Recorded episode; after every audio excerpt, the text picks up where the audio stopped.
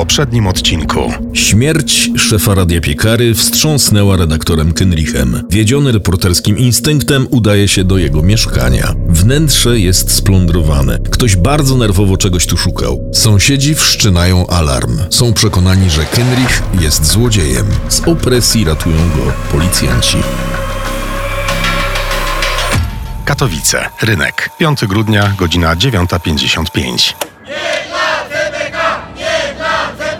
Na rynku kilkadziesiąt osób protestowało przeciwko budowie kolei dużych prędkości. Marcin!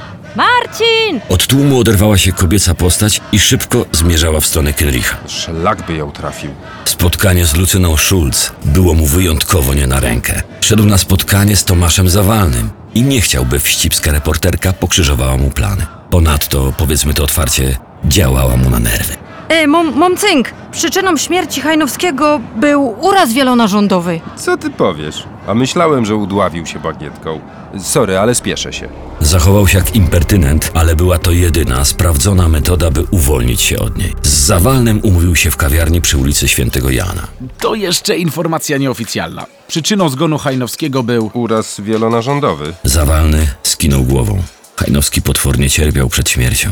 Ktoś wybił mu zęby, przypalał ciało, prawdopodobnie żelazkiem i raził prądem. Idąc tu spotkałem tą Schulz z Fajrantu. Skąd wiedziała, jaka jest przyczyna śmierci Hajnowskiego? To żadna tajemnica. Zarówno jej ojciec, jak i starszy brat pracują w policji. O 11 w gabinecie prezydenta Piekar Śląskich rozpoczęła się narada w sprawie Hajnowskiego. Przed wyborami kolejna afera w Radiu Piekary wywoływała niepokój na granicy paniki. Proponuję odciąć się od źródła kryzysu, wydać oświadczenie, że nic pan o tym nie wiedział, nie ma z tą sprawą nic wspólnego. Co ty p***isz?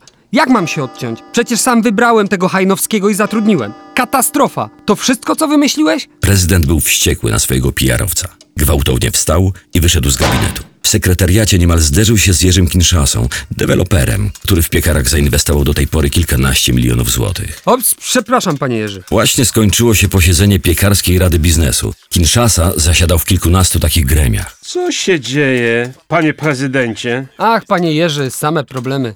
Słyszał pan o Hajnowskim? Owszem, ale czym pan się martwi? To bardzo obciąży mój wizerunek. W gruncie rzeczy nie wiem nawet, co się stało. Panie prezydencie, w polityce jak w biznesie, jak to mówią, najważniejsza jest informacja. Popytam tu i tam, wszystko się wyjaśni. Kinshasa zachował dla siebie informacje o współpracy z kilkoma byłymi policjantami. Dobrze opłacani mogli pochwalić się skutecznością.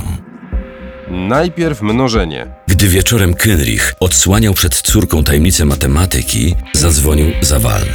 Jak za starych, dobrych czasów, pomyślał. Marcinku, w sprawie Hajnowskiego zatrzymaliśmy pierwszą osobę.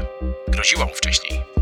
To była matka dwójki dzieci, Sandry i niepełnosprawnego Krzysia. To ją feralnego poranka widział konserwator szkolny, nim natknął się na ciało redaktora naczelnego. Gańba.